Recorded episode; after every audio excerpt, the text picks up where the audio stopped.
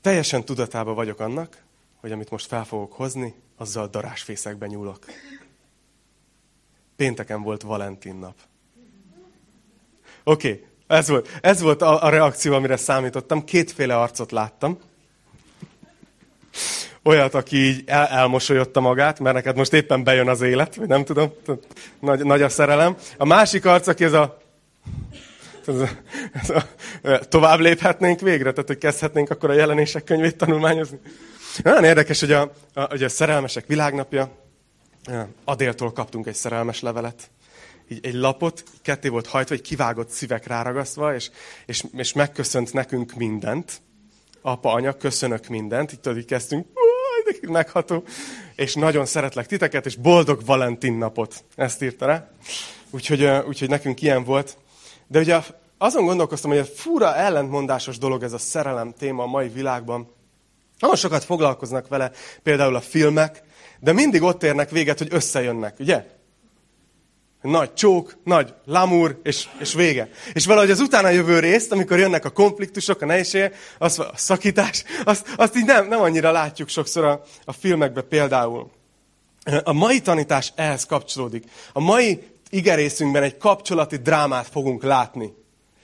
Most nyugodtan, hogyha valaki úgy érzi, hogy neki ez túl sok, akkor nem, nem nézzük ki, hogyha tehát fölteszed a fülesedet, vagy valami. Egy kapcsolati drámát fogunk látni, olyat, mint egy szakítást.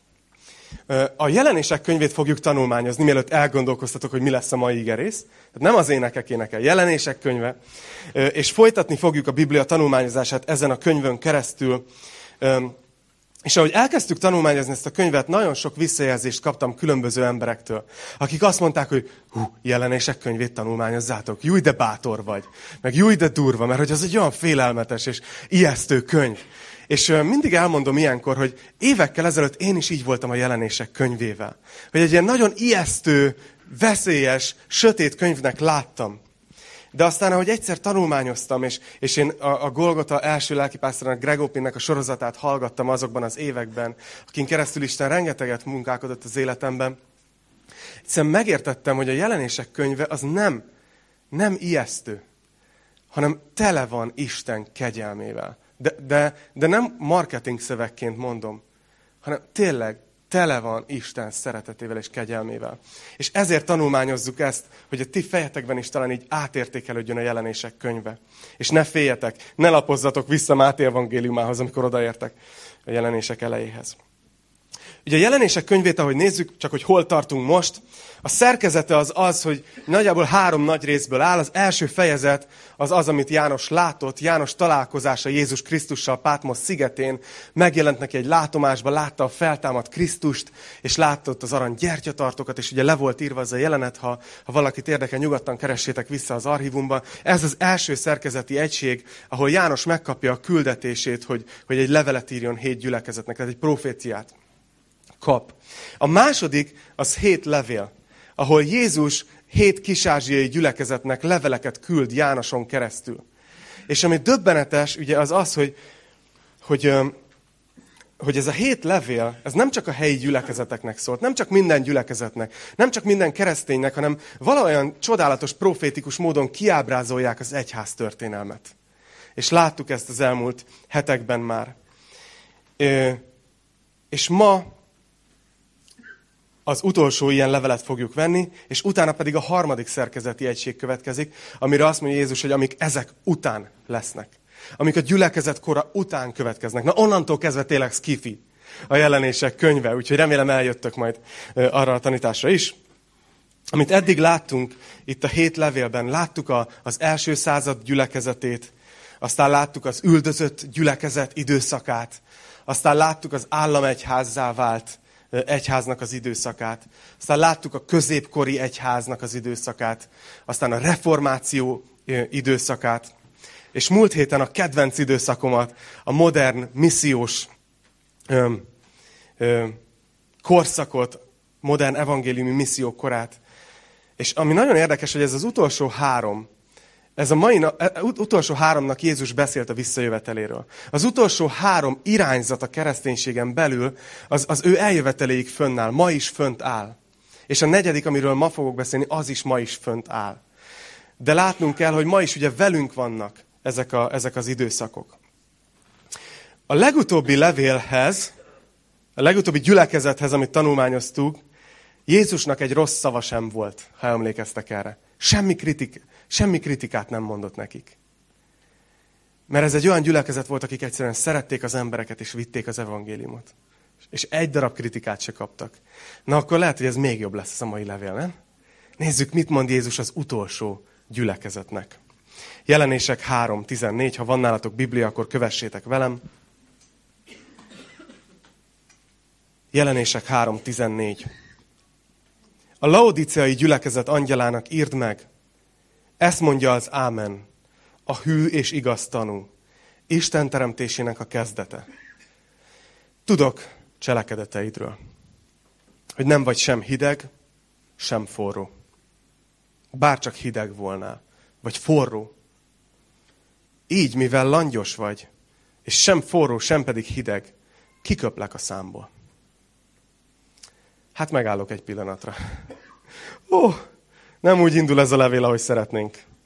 Elég durva, erős indítás ennek a gyülekezetnek. Jézus ennek a gyülekezetnek azt mondja, a laodíciai gyülekezetnek, hogy sem hideg nem vagy, sem forró.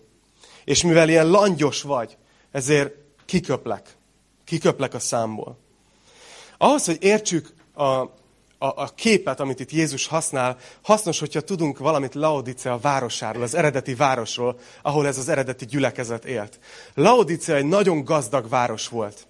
De amikor megalapították ezt a várost, akkor nem úgy alapították, mint a többi várost hogy legyen természeti adottsága megfelelő, az út, úthálózaton is jól helyezkedjen el, hanem csak egy szempontot vettek figyelembe, hogy keres, kereskedelmi központban, csomópontban legyen, és mindenféle kereskedelemmel tudjon foglalkozni. De emiatt nem voltak meg bizonyos természetes erőforrásai. Például nem volt saját vízellátása, ami elég lett volna a város számára.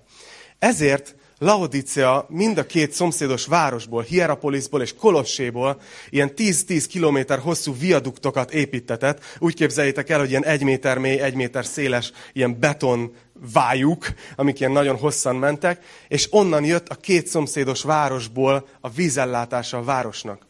Ami két dolgot jelentett, egyrészt mindig mindenkivel békébe kellett élnie, mert ha nem, akkor nagyon pórul jártak, tehát egy kompromisszumban élő gyülekezet tehát vetít előre ez a kép. A másik pedig, hogy míg Hierapolisból ilyen termálfürdő, termálforrásokból jött a víz, Kolosséból pedig ilyen, ilyen hűsítő forrásokból, mire megtették 10 kilométert mind a két irányból a vízcseppek, mert hogy így ragoztam, hogy megtették, tehát mire megtette a víz az utat, addigra az egyik irányból fölmelegedett, a másik irányból, ami érkezett, az lehűlt, és így már se gyógyereje nem volt, se nem frissített, hanem ilyen... És Jézus ezt mondja a gyülekezetnek, amit az előbb mutattam. Hogy, hogy ilyen vagy. Hogy, Zotyó, hogy, hogy kell mondani? Bre. van, ez, ha azt nem tudjátok, ez ilyen, egy, ilyen, egy ilyen slang. Nagyon adom. Na most próbáltam fiatalos lenni, figyeltétek? Nem megy ez nekem. Visszatérek a jelenések könyvéhez. Hányan ittatok már langyos vizet? Fú, milyen volt?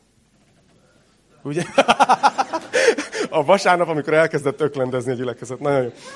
Vannak, nem tudom, észrevettétek-e, vannak dolgok, amik vagy csak melegen, vagy csak hidegen jók. Igaz? Ilyen, ilyen egyébként például a bor is. Ugye? Hogy, hogy vagy legyen forralt bor, vagy, vagy legyen ilyen, ilyen 10-12 fokos, ha egy könnyed vörös borról beszélünk, vagy ugye ilyen 6-8 fokos, ha egy, ha, egy, ha egy édes borról beszélünk, de ne legyen langyos. Ne legyen ilyen, ilyen szobahőmérsékletű. Vagy közeledünk a vasárnap délhez, húsleves, kedves magyar honfitársaim. A húsleves is ugye olyan, hogy vagy gőzölögjön, hú, így gőzölögjön, vagy legyen kocsonya. De, de, de amikor kihűl félig, és így a zsír így, így már, már így, tudod, így, már így úszkál a tetején, így félig megfagyva, akkor már így, akkor már, akkor már nem akarod megenni. Na, a laudiciai gyülekezet pont ilyen. Jézusnak felfordult tőlük a gyomra. Azért ez elég kemény, elég durva. Olyan, olyan, mint amikor belekortyolsz a tejbe, ami ott van a hűtőbe, hogy jó-e még, és nem. Csak próbáltam ilyen képekkel segíteni, hogy, hogy átérezzétek, hogy Jézus hogy érez ez a gyülekezet iránt. Érdekes, nem? Azt mondja nekik Jézus, figyeljétek meg, hogy bárcsak forró lennél. Vagy tudod mit? Még az is jobb lenne, ha teljesen hideg lennél. De ez a köztes, vacak, langyos állapot, ez semmire nem jó. És kiköplek a számból. Szóval azzal szeretnék ma foglalkozni, és ezzel megy tovább itt Jézus ebben a levélben, hogy mi okozza ezt a köztes, semmilyen állapotot. Mi, a, mi a igazán a baj a laodiciai gyülekezettel? Itt vannak Jocáik csanádról. Hallod a színpadnak? Csak eszembe jutottál. Mindig mondja, hogy ez olyan zavaró, hogy, hogy a színpad nyikorog. Most már ti is erre fogtok figyelni, nem a laodiciai gyülekezet. Csak hogy ide léptem, és most eszembe jutottál, hogy pont itt vagytok. Azt mondja a 17. vers.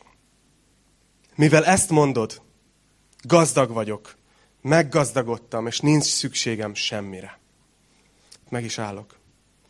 Ezt mondja magáról a laodíciai gyülekezet. Jézus azt mondja nekik, hogy azt mondod magadról, hogy gazdag vagyok, meggazdagodtam, és nincsen szükségem semmire.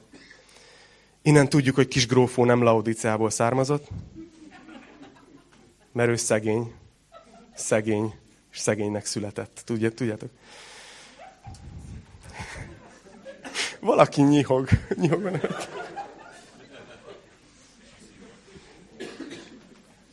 Na de figyeljétek! Az a durva, hogy ez a kép, amit itt, itt mond Jézus erre a gyülekezet, hogy ezt mondod magadról, hogy gazdag vagyok. Ez egy nagyon-nagyon erős dolog. Gyakorlatilag azt mondja ez a gyülekezet, hogy nincs szüksége semmire. És Laodicea városa egy ilyen város volt. Egy érdekesség a történelemből, hogy Krisztus után 60-ban egy földrengés rázta meg ezt a várost is, és a császár fölajánlott rengeteg támogatást, hogy újraépítsék a várost. És ez a város nem fogadta el, hanem az egész város saját pénzből újra fölhúzták. Tehát maga a városnak a hozzáállása az egy ilyen büszke hozzáállás volt, hogy közt nekünk nem kell segítség, mi megoldjuk magunk. Mert gazdagok vagyunk.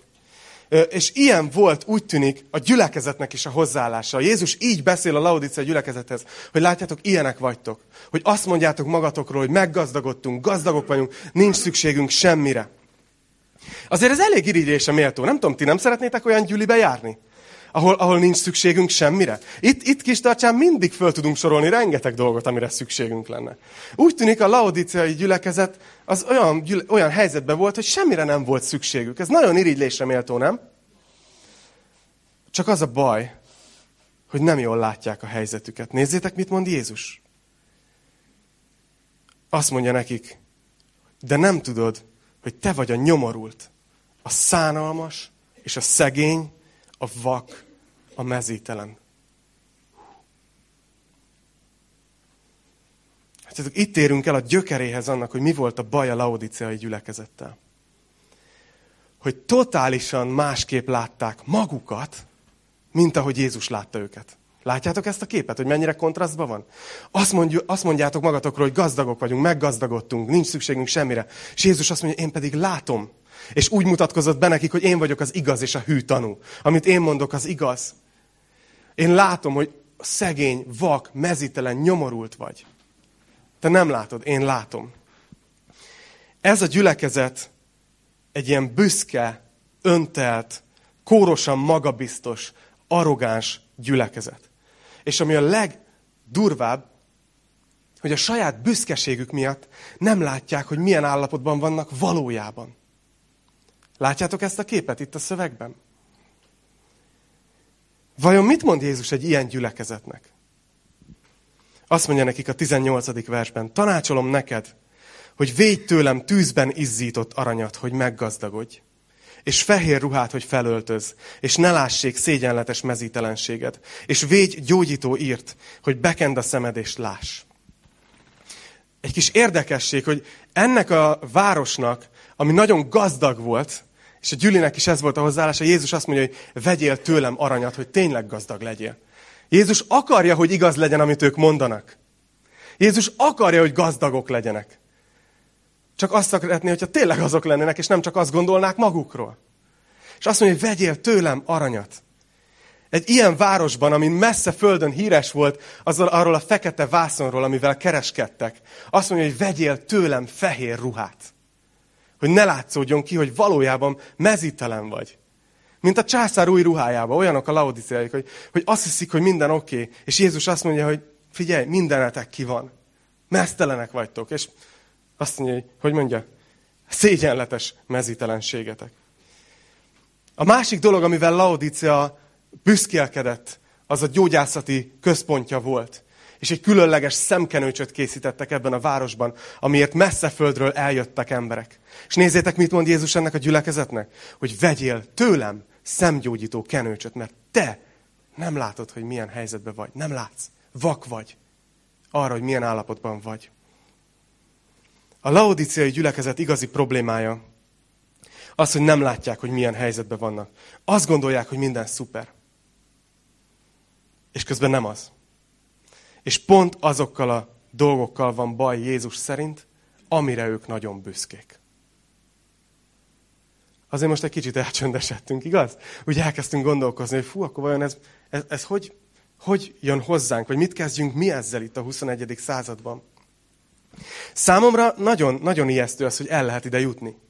Egyébként. Tehát személyesen is. Biztos ismertek olyan embert, akinél, akinél mindenki más látja, hogy bizonyos területen valami nem smakkol, nem stimmelnek valami, valami dolog az életében, csak ő nem látja. És nem is lehet megmondani neki. Most ne nézzetek körbe, és ne kezdjetek el mutogatni. De talán vannak ilyen ismerőseitek. Ha nincs, akkor lehet, hogy te vagy az. De, szóval, de hogy vannak, vannak ilyen emberek, amik, sőt, szerintem mindannyian néha vagyunk így, hogy, tudod, hogy, hogy annyira azt mondod, hogy nem látja magát kívülről. Tehát, hogy annyira megmondanám neki, hogy azon a területen ne így állj hozzá, mert nem jó. De nem lehet megmondani, mert vagy, vagy nem hiszi el, vagy megsértődik. Igaz? Talán ismertek ilyen embereket. Egyébként a sértődékenység az a, a büszkeségnek az egyik legegyértelműbb tünete. Saját magamról tudom. Nekem ijesztő, hogy el lehet jutni ide személyesen. Ijesztő nekem az, hogy lehet, hogy, hogy ti láttok bennem valamit, de hogy én annyira vak legyek a saját hiányosságaimra, gyengeségeimre, és ti pedig annyira nem erjétek megmondani nekem, hogy úgymond egy olyan helyzetbe élek, hogy azt gondolom, hogy király vagyok valamilyen területen, és közben nem. Tehát, hogy, hogy vak legyek a saját uh, hibáimra. De eljuthatunk ide gyülekezetként is. Szerintem minden gyülekezet úgy indul el, hogy, hogy rá van szorulva Istenre. Hogy nagyon imádkoznak, hogy nagyon várják, hogy Isten hozzon valami áttörést, gondoskodjon róluk, adjon meg nekik mindent. De aztán eljöhet, az, eljöhet a büszkeség, hogy, hogy amikor elkezd a dolog működni, mert hiszen imádkozunk, és Isten megáldja az ő kegyelméből, amikor elkezd működni, akkor azt mondjuk, hogy hát valamit azért csak jól csinálunk, mert hát működik. És bekúszik egy ilyen büszkeség a, a szívünkbe.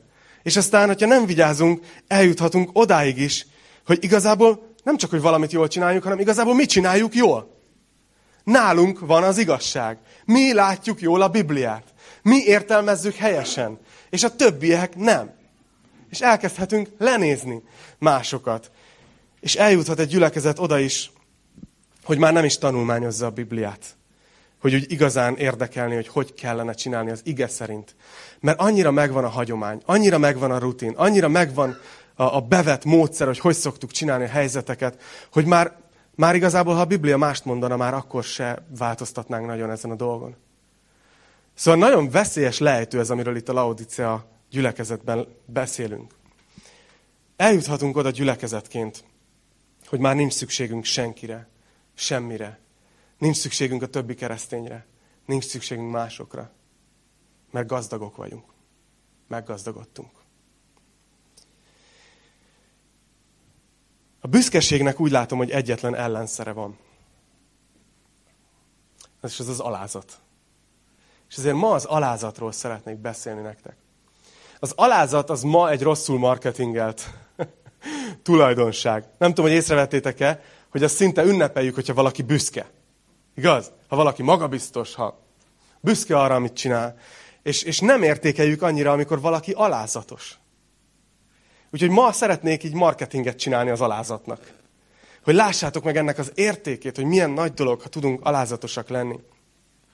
Jézus egy ilyen szemkenőcsről beszél, egy szemgyógyító írról, és nem véletlenül, mert a laudiciaiak nem látják, hogy milyen helyzetben vannak a büszkeségüktől. És meg kell gyógyítani ezt a büszkeséget, hogy végre meglássák, hogy milyen helyzetben vannak. Az alázat az nagyon egyszerű dolog, csak annál nehezebb megélni. Az az egyszerű hozzáállás, hogy, hogy lehet, hogy nem csinálom jól. Hogy keresem a, a, az, hogy mit tudok még tanulni ebben a helyzetben, mert, mert tudom, hogy nem vagyok tévedhetetlen. Ez, ez az alázatnak az egyik lényege. A hozzáállás, hogy nem gondolok túl sokat magamról. És azt látjuk a Bibliában újra és újra, és figyeljetek, most kezdődik a marketing kampány, hogy Isten nagyon nagyra értékeli az alázatot. Ő neki nagyon tetszik az, amikor valaki alázatos. Jakab levelében olvassuk ezt a negyedik részben, a hatodik vers második felében. Azt mondja, hogy Isten a kevélyeknek ellenáll. Az alázatosoknak pedig kegyelmet ad. Nézzétek, nagyon komoly kijelentés. És, és szívünkre kell, hogy vegyük. Konkrétan azt mondja itt Jakab, hogy ha valaki ilyen büszke és kevé, akkor annak még Isten is ellenáll. És azt mondja, hogy az alázatosnak viszont kegyelmet ad. Miért kell kegyelmet adni? Mert amikor alázatos vagy, akkor tudod, hogy nem csinálod jól. Van egy őszinte beismerés, hogy nem, nem vagyok tuti. És akkor arra Istennek az a válasz, hogy tessék a kegyelmem. Itt van. Abban a pillanatban megvan oldva az egész, amikor valaki eljut az alázatra. De amíg tartjuk a büszkeségünket, amíg ragaszkodunk az igazunkhoz, amíg ragaszkodunk a saját jóságunkhoz, addig Isten nem tudja adni a kegyelmét. Addig, addig ellenáll. Jézus mondta ezt a példázatot, talán emlékeztek. A vámszedő és a farizeus imája. Ugye mind két ember fölmegy a templomba imádkozni, és egyébként nem tudom, hogy tudtátok -e, de ez a magunkban motyogós halk ima, ez egy kb. azt hiszem, hogy 19. századi találmány. Egészen addig az ima az egy hangosan kimondott dolog volt. Tehát ha valaki imádkozott, az azt jelentette, hogy ugyanúgy, ahogy én most megszólítom a, a, az Annát, én elkezdek beszélni Istenhez. És ezt mások is hallhatják. És ugye fölmegy két ember a templomba, és az egyik úgy imádkozik, hogy Uram, köszönöm, hogy nem vagyok olyan, mint mellettem ez a szerencsétlen. Milyen lelki érettség, nem? Ez egy farizeus volt. És annyira büszke volt, hogy ő milyen jól értelmezi az igét, milyen jó hívői életet él, milyen jól megadja Istennek, amit elvár tőle, hogy azt mondja, hogy hálás vagyok neked, Uram, hogy nem vagyok ilyen. Mennyire vak, nem? Mennyire látjuk, hogy vak. És a másik ember azt mondja, még, az, még, a, még, a, még a szemét sem merte fölemelni az égre. És a, és a mellét verte, és azt mondta, hogy légy irgalmas nekem, bűnösnek. És azt mondja Jézus, hogy mit gondoltok, melyik ment talán megigazulva? Látjátok, hogy mennyire fontos Istennek az alázat? Azt mondja 1 Péter 5.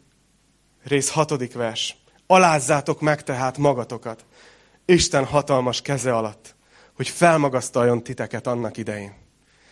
Alázzátok, ez keresztényeknek írja. Azt mondja, hogy alázzátok meg magatokat az Isten hatalmas keze alatt, hogy majd ő felmagasztaljon. Van egy történet Billy Grahamről, világhírű evangélista volt, és egy fiatal evangélista ment hozzá egyszer tanácsot kérni. Ő akkor már vagy 30 éve a pályán volt, olyan evangelizációkat tartott, hogy ilyen nagy stadionokat töltött meg világszerte. Azt mondhatnánk róla, hogy értette, hogy mit csinál. hogy megvolt a tudás, megvolt minden. És jött hozzá egy fiatal evangélista tanácsot kérni, hogy hogy csináljon valamit az ő szolgálatában. És mondhatnánk, hogy persze, hogy jó helyre jött. Mert aki 30 éve a pályán van, és ennyire sikeres, az nyilván tudja, nem? Hogy mit kell csinálni. És azt mondta neki Billy Graham, hogy tudod mit? Azt mondja az ige, hogy alázzátok meg magatokat Isten hatalmas keze alatt. És ezzel fogta magát, és úgy öltönybe, nyakkendőbe, ahogy volt, arccal a földre borult. Arccal és elkezdett könyörögni bölcsességért. Szóval milyen, milyen kép ez, nem? Hogy nem azt mondta, hogy hát én 30 évet csinálom, figyelj, kérdezz akármit. Hanem, hanem azt mondta, hogy figyelj, alázzuk meg magunkat Isten előtt. És majd ő adja a bölcsességét. És annyira nagy példa ez nekem. Dávid Dávid a 139. Zsoltárban azt mondja a 23. versben. Nézzétek, ez az a Dávid, aki az Isten szíve szerinti férfi. Azt mondja, hogy vizsgálj meg, Istenem. Ez veszélyes kérés. Vizsgálj meg, Istenem. Ismerd meg a szívemet. Próbálj meg, és ismerd meg a gondolataimat. Nézd meg, nem járok-e téves úton. És vezess az örökké valóság útján. Itt van Dávid, aki, bocs, mi ez a bizonytalanság, Dávid, hogy, hogy nem járok-e téves úton? Mi bajod van? Hát te vagy a legnagyobb királya Izraelnek. Minden ellenségét legyőzte. Teljesen nyugi van az egész országban. Mindenki tisztem. Miért merül föl benned, hogy esetleg valamit nem jól csinálsz? Azért, mert Dávid alázatos volt. És azt mondta Istennek, hogy Uram, nézd meg a szívemet, vizsgáld meg, hogy nem, nem járok véletlenül valamilyen téves úton. Ő iszonyatos alázat, amit itt látunk. Ami nagyon érdekes nekem az, hogy ebben a helyzetben ez nem Istenről beszél. Tehát nem, nem arról van szó, hogy, hogy Isten nem tudta, hogy mi van Dávidban, csak Dávid kitöltötte ezt az igénylő űrlapot, hogy akkor kérek egy átvizsgálást, és akkor Isten azt mondja, hogy na jó, akkor megvizsgállak. Nem. Isten végig tudta, hogy mi van Dávid szívében. Ez a mondat, ez Dávidról beszél. Hogy ő, ő igényt tartott erre, hogy Istenem, gyere, légy szíves, és nézd meg, hogy mi van bennem. Mert akarom tudni, hogy biztos nem járok téves úton. Milyen alázat, igaz? Szóval az a helyzet, visszatérve a laudiciai gyülekezetre, hogy ez az a gyülekezet, aminek Jézus sajnos semmi dicséretet nem tud mondani. Semmilyen dicséretet. Akkor ennek a gyülekezetnek annyi? Jézus kiköpi és vége? Nézzétek, hogy folytatja 19. vers. Akit én szeretek, azt megfeddem és megfenyítem. Igyekez tehát, és térj meg. Íme az ajtó előtt állok, és zörgetek. Ha valaki meghallja a hangomat, és kinyitja az ajtót, bemegyek ahhoz, és vele vacsorálok, ő pedig én velem. Nagyon durva dolgokat látunk ebben a pár. Az egyik durva dolog, hogy Jézus nincs bent ebben a gyülekezetben. Látjátok ezt? Hogy Jézus azt mondja, hogy én kívül vagyok. Kicsuktatok és zörgetek. Az ajtó előtt állok, és zörgetek. De mi még durvább ennél is, az az, hogy Jézus még mindig szereti őket. Azt mondja neki, hogy, hogy akit szeretek. Jézus az egészet, az egész eddigi kemény szavakat azért mondta, mert ő még mindig szereti ezt a gyülekezetet. És ő még mindig reménykedik. Nagyon kemény szavakat használ, de szeretetből. Annyira, annyira szereti őket, na ezt figyeljétek meg hogy ez a kép, hogy az ajtó előtt áll valaki, aki be akar jutni valakihez, akit szeret, ez a Biblia szerelmes leveléből van utalásként idehozva. És énekek éneke 5-2. Ott látjuk ezt a jelenetet, hogy ott van a szerelmes, aki be akar jutni a szerelméhez, és kopogtat az ajtón. Ez a kép az egy az egybe a, a, a szerenádnak a mai, mai megfelelője. Jézus szerenádozik ennek a gyülekezetnek. És azt mondja, hogy, hogy itt állok az ajtó előtt, és zörgetek. Az énekek éneke 5-2, ott, ott, ott így kopog az a szerelmes. Mondtam én, hogy ilyen Valentin napos tanítás lesz ez, hogy nyis ajtót, hugom, kedvesem, galambom, gyönyörűségem. Jézus valahogy így érez a gyülekezet iránt, ahol be akar jutni. És tudjátok, mi a még durvább? Egyre durvább vagyok egy büszke gyülekezettel szemben. Tudjátok ki az, aki megalázza magát? Jézus. Én nem tudom, hogy ti hogy reagáltatok volna, ha titeket kicsuknak egy gyülekezetből. Jézusként, úgy értsétek te. Lehet, hogy azt mondhatta volna, nem, hogy hát én vagyok az Isten. Én váltottam meg őket. Akkor elküldtetek, akkor el is megyek. Szevasztok sarkon fordulhatott volna, és elmehetett volna. De nem megy el. Hanem ott áll, és kopogtat. Micsoda képe. Látjátok, hogy azért mondom, hogy a jelenések könyve tele van a kegyelemmel? Hogy Isten nem adja fel. ő ott van, és még mindig kopogtat. És azt mondja, akit szeretek, azt megfeddem. Ez a megfeddés szó azt jelenti, hogy beláttatni valakivel valamit. És megfenyítem. Ennek a szónak a gyökerében a pedagógia szavunknak a gyökere van. Jézus el akarja juttatni ezt a gyülekezetet alázatra. Ezért beszél velük ennyire keményen. És azt mondja nekik, hogyha valaki meghallja és ajtót nyit. Nézzétek, már nem az egész gyülekezetnek beszél, mint csoport. Tehát nem testületileg beszél nekik, hanem, hanem személyenként. És azt mondja, hogy ha van közöttetek bárki, aki megnyitja az ajtót, akkor én bejövök, és vele fogok vacsorázni. És ez a vacsora, ez a legnagyobb étkezés volt abban a kultúrában. Ez nem egy ilyen dobjunk be valamit, hanem, hanem ez egy, egy olyan vacsora, mint a Vicián Tamás főzne. Úgy hallottam, hogy te például... Tehát, hogy tudod, hogy utána így, tehát, hogy ott maradsz órákig, és beszélgetsz, és jól érzed magad. Azt mondja Jézus, hogy én így akarok jönni ahhoz, aki megnyitja az ajtót. Egy büszke gyülekezeten nem lehet testületileg segíteni. Csak egyénenként. Szóval, hogyha ez az a tanítás, amikor arra gondolsz, hogy bárcsak XY hallaná ezt, akkor tudnod kell, hogy nem, ez most pont neked szól. Pont nekem szól. Pont nekünk szól itt. Hogy mi hogy állunk ezzel az alázat kérdéssel. És ezzel szeretném így hozni majd a, a, a végét a tanításnak. Hadd beszéljek egy kicsit a büszkeségről. Azt érzem, hogy egy olyan korban élünk, amikor, amikor a büszkeség ünnepelve van, ahogy említettem, az alázat le van nézve. De közben azt gondolom, hogy pont a büszkeségünk az, ami annyira óriási problémákat okoz ma a világban. Ugye családok mennek szét azon, hogy, hogy testvérek nem tudnak egymásnak megbocsátani, mert mindenki tartja a saját igazát. És azt mondja, a másik nem látja jól, és közben lehet, hogy ő is vak. Egy ilyen korban élünk, amikor, amikor tele vagyunk büszke emberekkel, tele vagyunk diszfunkcionális kapcsolatokkal. És és, és, és amikor, ha belegondoltok, hogy őszintén mit profitálunk belőle? Elég nagy katyvaszt, nem? Elég nagy katyvaszt. Enivel beszélgettünk, ahogy elmondtam ezt a tanítást így előre. Ő a... Hogy, hogy mondják ezt? Cenzúr? Nem cenzúr? Ne. ő a bátorítom, aki meghallgatja a tanítást, és elmondja, hogy hogy tudnék még formálni rajta, hogy hasznosabb legyen nektek. Mondta, hogy, hogy közben olyan durva, hogyha valaki alázatos, Ugye az általában az ember azért büszke, hogy a, tö, hogy a többiek is lássák, hogy ő mennyire értékes, mennyire fontos. És értékeljék. Miközben valójában, ami történik, hogyha megalázod magad, és egy alázatos ember leszel, akkor sokkal jobban fognak értékelni. Sokkal jobbak lesznek a kapcsolataid, sokkal kellemesebb ember leszel. Mert hirtelen nem fogod magad egyfolytában fényezni, és ezért a többieknek nem kell elviselni az öndicséretnek azt a bizonyos szagát, ami mond a mondás, hogy az öndicséretnek szaga van. Igaz?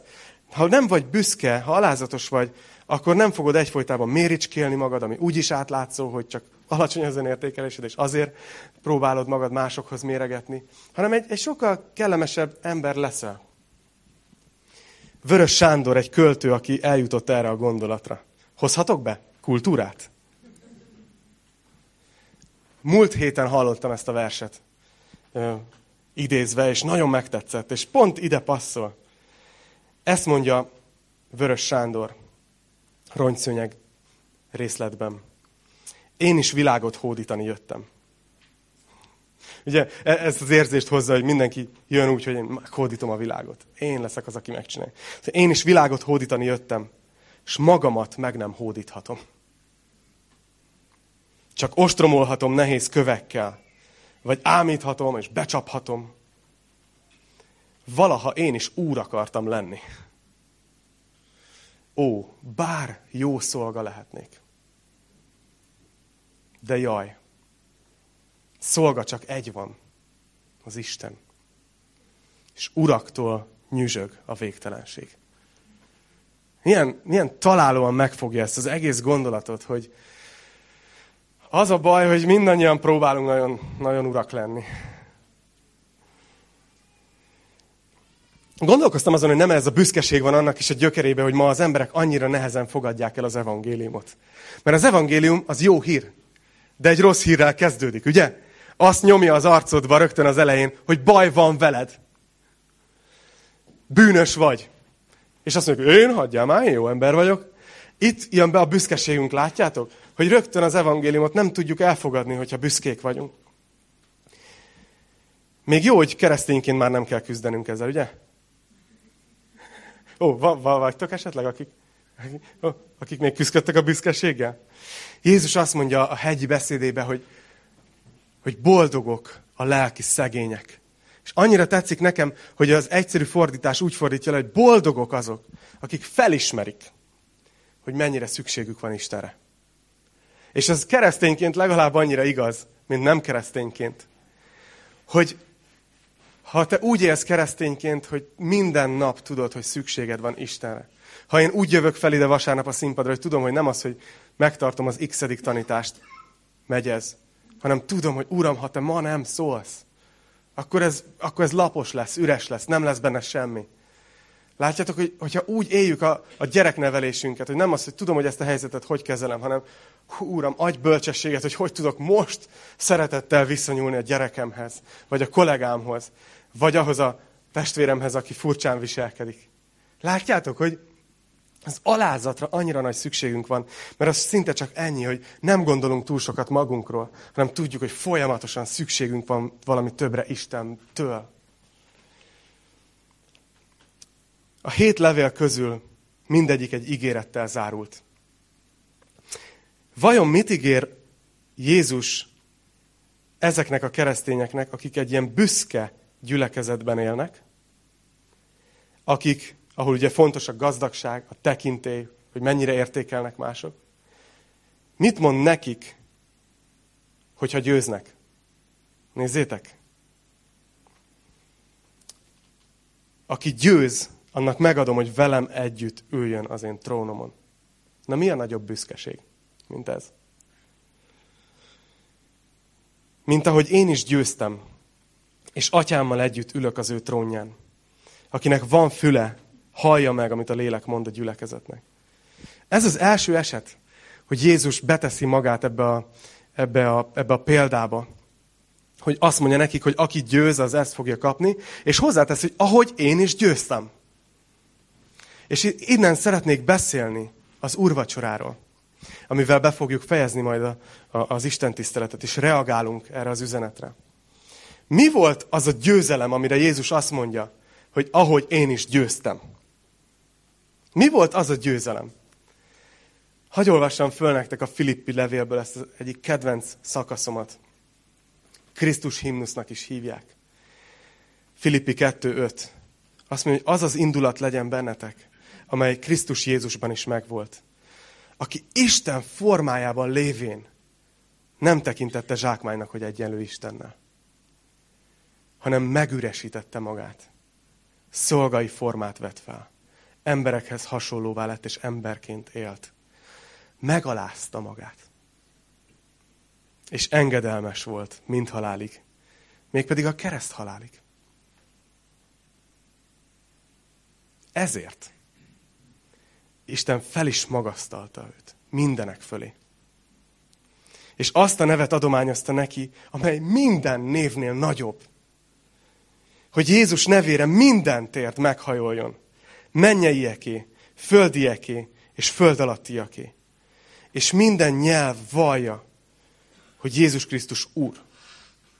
Az Atya Isten dicsőségére. Látjátok ezt az óriási példát, amit, amit Jézus így bevillant a gyülekezetnek? És közben hívom a dicsőítő csapatot, hogy gyertek, hogy készülünk az úrvacsorára. És Andi, elindíthatjátok a tálcákat, hogy mindenkinek jusson, mikor elkezdjük a dalokat énekelni. Jézus azért adta az úrvacsorát, hogy emlékezzünk a halálára. És ez nekem mindig furcsa volt. Azt szeretné vajon Jézus, hogy folyamatosan újra és újra átéljük ezt a traumát, ezt a gyászt, amit az ő halála jelentett? Valószínűleg nem csak ennyit szeretne, hiszen ő föltámadt. Ő most nincs meghalva. Él és virul akkor miért kéri mégis, hogy a halálára emlékezzük? És ahogy készültem a mai tanításra, ezt a, ezt a gondolatot kaptam az Úrtól, hogy azért mondja ezt, hogy a halálára emlékezzük, mert ez az út, ami előttünk is áll. Ahogy Jézus megalázta magát egészen a keresztig, és utána Isten fölmagasztalta őt. Ugyanúgy ez a mi útunk is, hogy ne felejtsük el. Úgyhogy ma, ahogy úrvacsoráztok, és ott, ha hisztek Jézus Krisztusba, vegyetek az úrvacsorából bátran. Akármelyik gyülekezetbe jártok egyébként. Az úrvacsora minden hívőnek szól. Mivel mindannyian Jézus tanítványai vagyunk, és ő a tanítványainak adta az úrvacsorát. És azt mondta, hogy emlékezzetek rám, hogy én hogy haltam meg, értetek. És ahogy fogjátok a kezetekben azt a szőlőlét, ami az ő kiontott vérét jelképezi, és a pászkát, ami az ő megtört testét jelképezi, tudjátok azt, hogy az alázatot fogjátok a kezetekbe. A megtestesült alázatot. És Jézus így győzött. És azt szeretné, hogyha mi is így győznénk. Ha kíváncsiak vagytok, hogy mit profétál a Biblia arról, hogy mi következik a gyülekezet korszaka után, akkor hamarosan folytatni fogjuk a jelenések könyvét. Imádkozzunk!